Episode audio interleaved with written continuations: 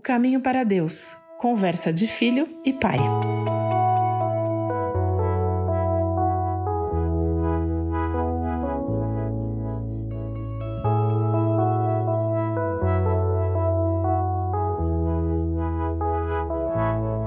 A oração é simplesmente uma conversação de mão dupla entre você e Deus. Quem disse isso foi Billy Graham, um dos maiores evangelistas que o mundo já conheceu. O grande pregador Charles Spurgeon disse que o alvo da oração é o ouvido de Deus. E o teólogo Jonathan Edwards afirmou que a oração é uma expressão de fé tão natural como a respiração é expressão de vida. Muitas pessoas aprendem a fazer orações bonitas, cheias de palavras difíceis, pronunciadas em um tom formal, com a voz impostada, como se estivesse falando com um presidente, um rei, uma autoridade, apresentando um trabalho, uma tese, uma forma muito, muito distante de conversa. Quando declaramos Jesus como Salvador e Senhor da nossa vida, Ele é sim uma autoridade sobre nós. Devemos respeito, mas ele também é amor. Ele é o nosso pai.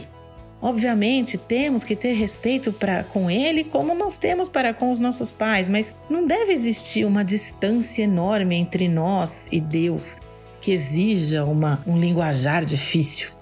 Oração é uma conversa, é um bate-papo com o nosso pai.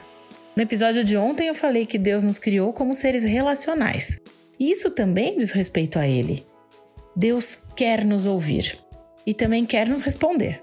Deus já sabe de tudo antes mesmo que a gente fale, como diz o verso 4 do Salmo 139. Antes mesmo que a palavra me chegue à língua, tu já a conheces inteiramente, Senhor. Mas ainda assim, Ele quer nos ouvir. Ele quer que nos cheguemos até Ele, quer conversar, assim como nós conversamos com outras pessoas.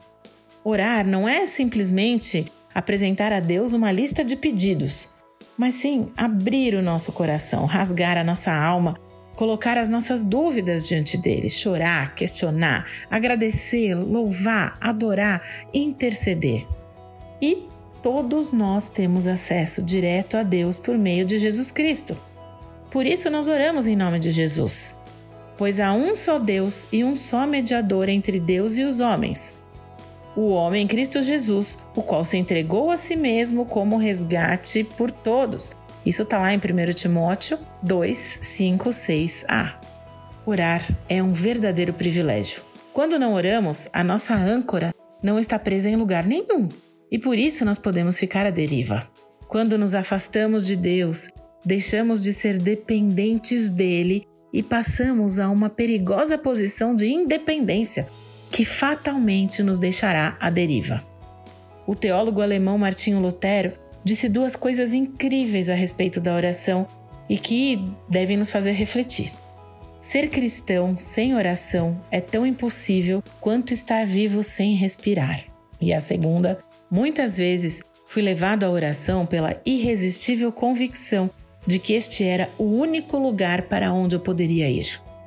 O fato de não podermos esconder nada de Deus, afinal ele já sabe o que a gente vai falar antes mesmo que a gente saiba, não deve nos amedrontar ou nos envergonhar. Muito pelo contrário, deve nos aproximar dele. E essa conversa pode acontecer a todo momento, aliás, é isso que deve acontecer. Orar deve ser algo contínuo no nosso dia. Quando estamos no trânsito, no banho, antes e depois das refeições, ao acordar e ao deitar, quando precisamos tomar uma decisão importante, quando estamos felizes, tristes, preocupados, quando precisamos de respostas, quando alguém precisa da nossa intercessão, quando estamos desesperados e até quando não conseguimos proferir palavras, apenas derramar lágrimas. E também não existe uma fórmula a ser seguida, uma linguagem específica para se usar. Fale do seu jeito, fale o que você sente, converse. E quando orarem, não fiquem sempre repetindo a mesma coisa como fazem os pagãos. Eles pensam que por muito falarem serão ouvidos. Não sejam iguais a eles, porque o seu Pai sabe do que vocês precisam antes mesmo de o pedirem. Mateus 6, 7 e 8.